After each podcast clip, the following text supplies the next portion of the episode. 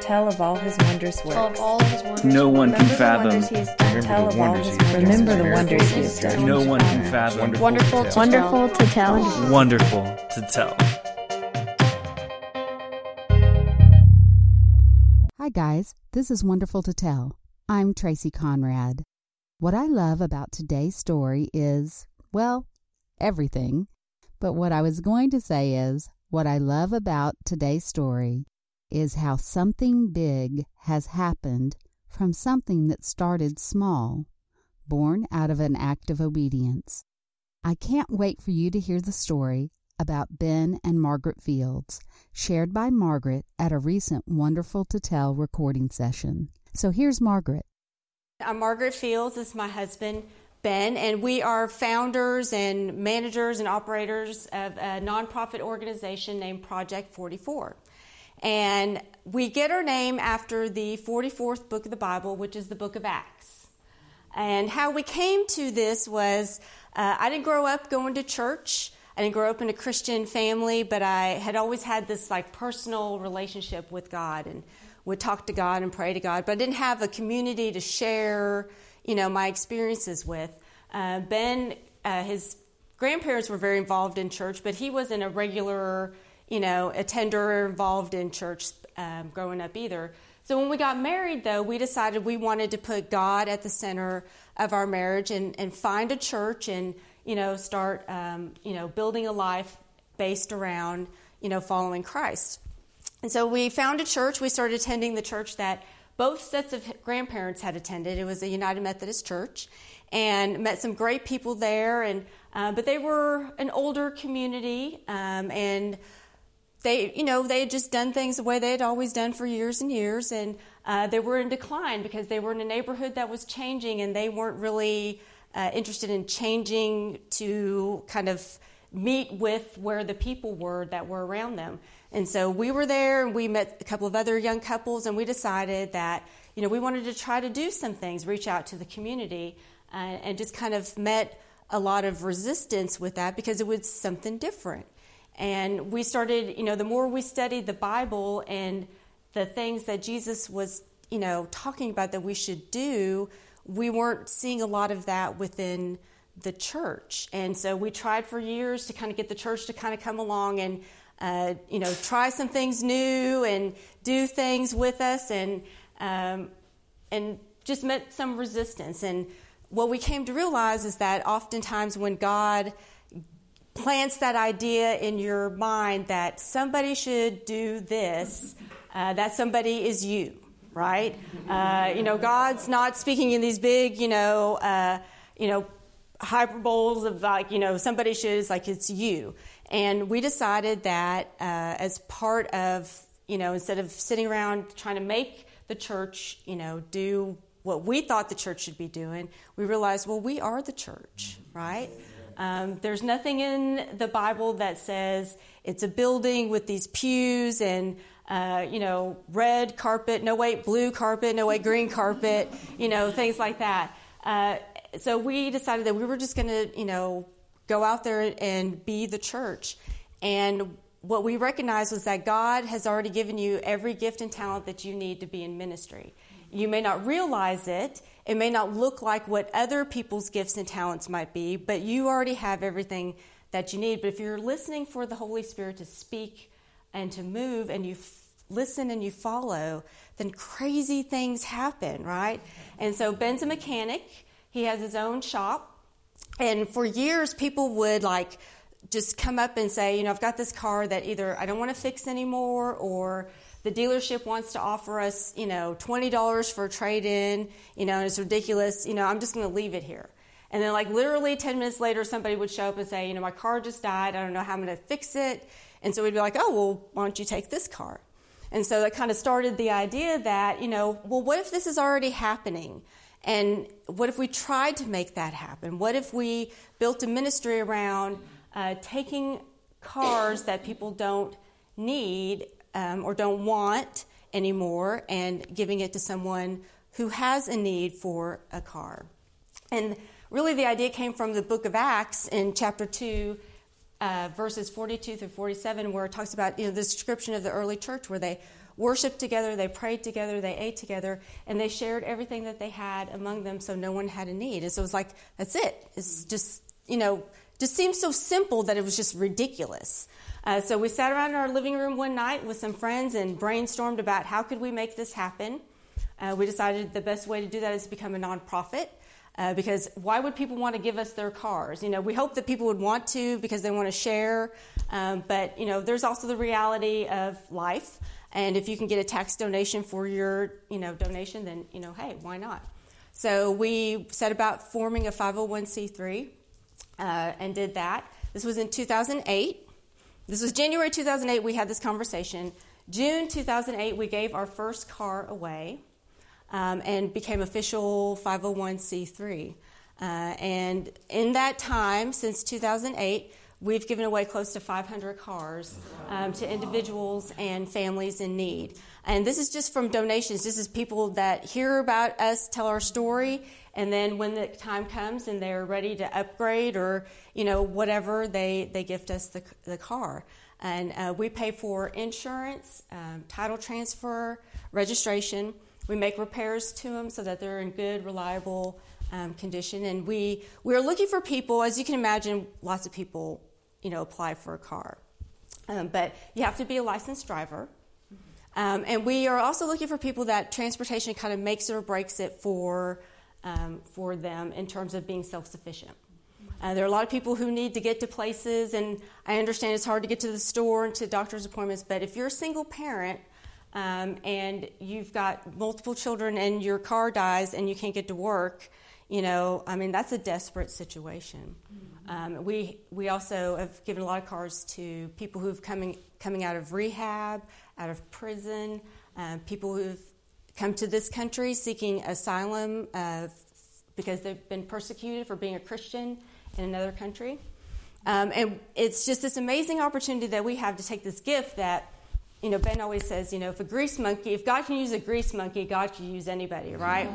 Um, and to share, share, you know, God's love with people in kind of a real and tangible way. And we know that it's not just about material things, um, but sometimes you have to meet people's needs first before they can hear anything else. And that's what Jesus did. Jesus went out and he went to the to the sick and to the hungry, and he met those needs, and then he shared why.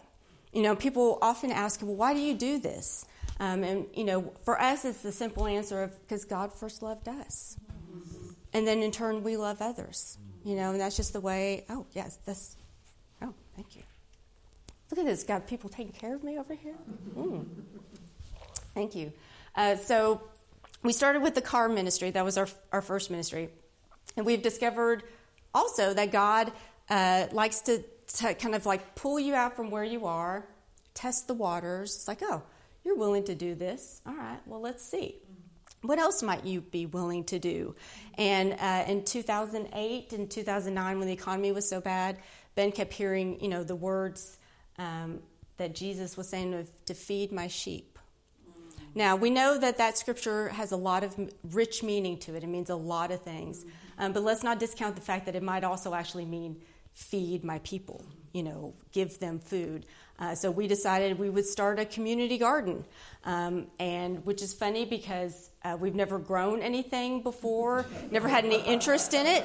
Uh, I don't like dirt and I don't like vegetables, and so God says, "Go be a farmer," and we're like, "Okay." So we started with one uh, community garden in Fort Worth, and then we were going to put a, a community garden on every empty lot in Tarrant County, and set about doing that. And then ran into some issues with like back taxes on land and things like that. And then a friend of ours invited us to come and farm in Granbury.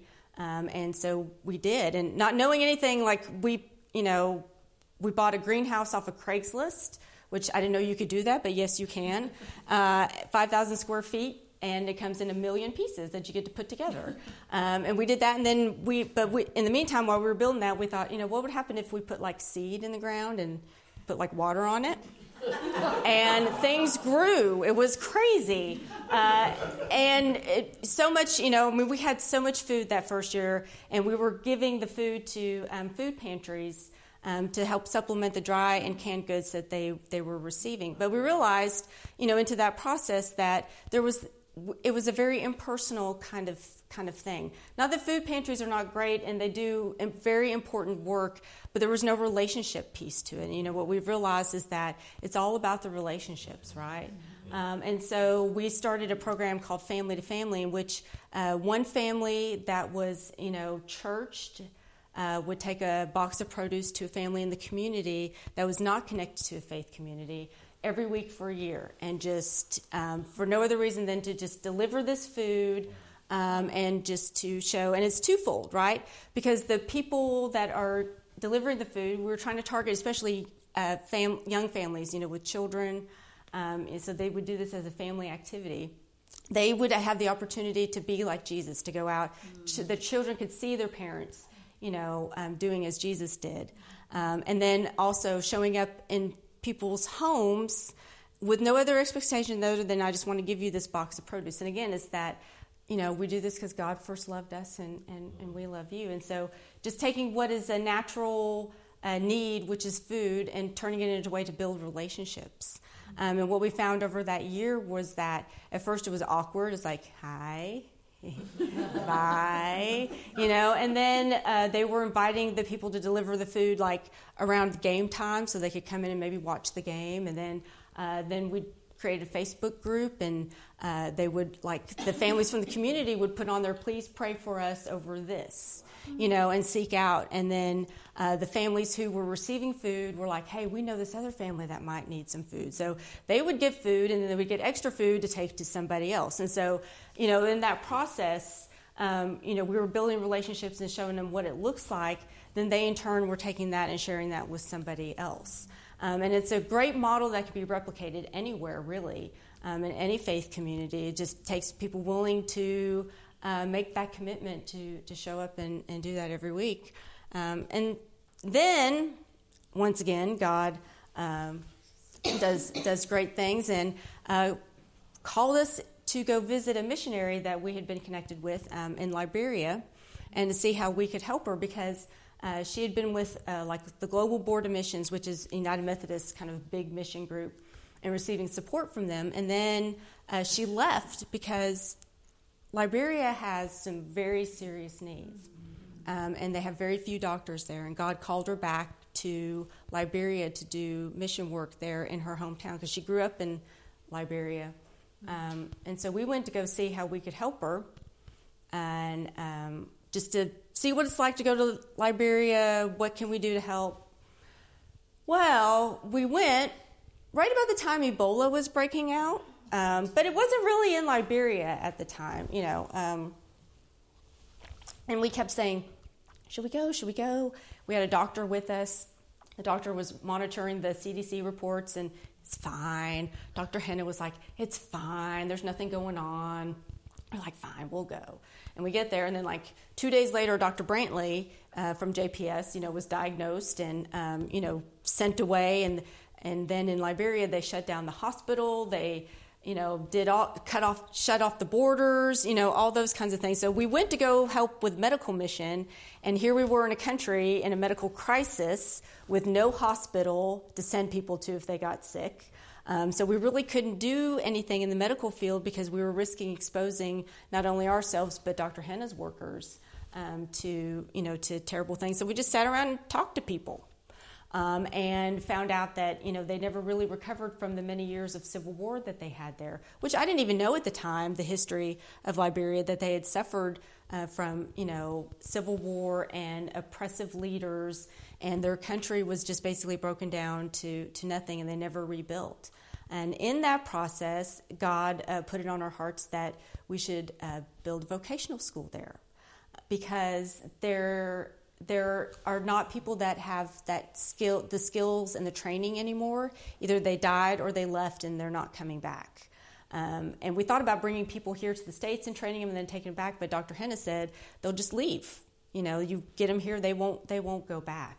And it just so happens, by coincidence, of course, you know, that um, all of our best friends are, you know, in the field. So one of our best friends is an electrician. One of our best friends is a plumber. One is uh, in construction. One does livestock and agriculture. And so all of those things, you know, Ben's a mechanic. It's like, hmm, wow, what a coincidence, right? Mm-hmm. And so uh, God called us to do a, a, medical mission there, but really God called us to really get to know the people and see what's going on and to kind of fill that that gap um, that they were experiencing. So we've we've purchased now a hundred. We were going to purchase hundred acres of land, but um, we now have 150 acres of land there. Um, Dr. Henna is, is, on site and helping to oversee everything, make sure that everything's done, you know, the way that it's supposed to. Um, we're going to return in August to start working on plans to build this school. Um, and eventually, in the near future, Ben and I will be spending a lot of time there getting the, the school started. But the idea is to do like a train the trainer thing, right? Like, we're going to go there, get the school set up, get it running, um, and then train people who can continue to train other people. And hopefully, this will be a model that could be replicated, that we can go in other places and do, do the same thing. And so, we started with, you know, kind of one ministry um, which was the cars, and that's still going as, and is doing great. And then we went into to farming, which was just like beyond anything we could imagine, uh, and to now uh, building a trade school in Liberia, Africa, which is way, way beyond. Uh, because again, God, God's funny because I, I don't like being on planes. I don't like I'm very germophobic. I like I don't like change. Um, I'm a very picky eater. You know all of these things, and God's calling me to Africa. So that's how I know this is not me, right? Because I would never choose to do any of these things because they're so out of out of my element. But you know, it's just that willingness to open yourself up to hear the Holy Spirit speak to you uh, and then just go and follow. And you don't have to work out all the details perfectly. You don't have to have all the skills and knowledge um, to do it because if you're willing to step out, God will provide the way. God will do all the heavy lifting if you're just willing to go. Um, and I could I could stand here for three weeks and talk nonstop about all the different little ways that you know God has intervened um, you know, with people or with situations or how all these stories weave together.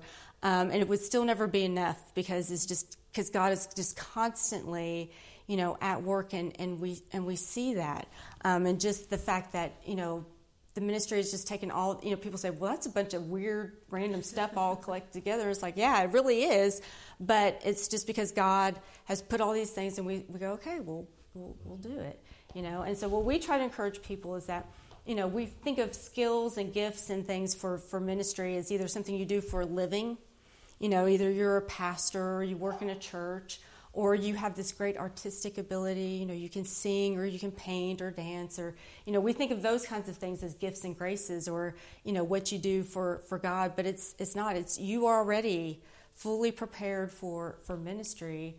Um, it's just a matter if you're willing to, to give of yourself and to go, go and try and to not, um, to not limit yourself, to not sell yourself short, because God is so much bigger than and than anything we could ever imagine, and God sees each one of us differently than we see ourselves. Um, and um, and I promise, if you just kind of just listen for that for that that movement for that speaking, um, amazing, crazy things will happen um, and you will you will never be the same. So we are just thankful that we have um, this opportunity to do what we do um, and uh, and see where God is gonna gonna take us and to share our story with you. Yeah.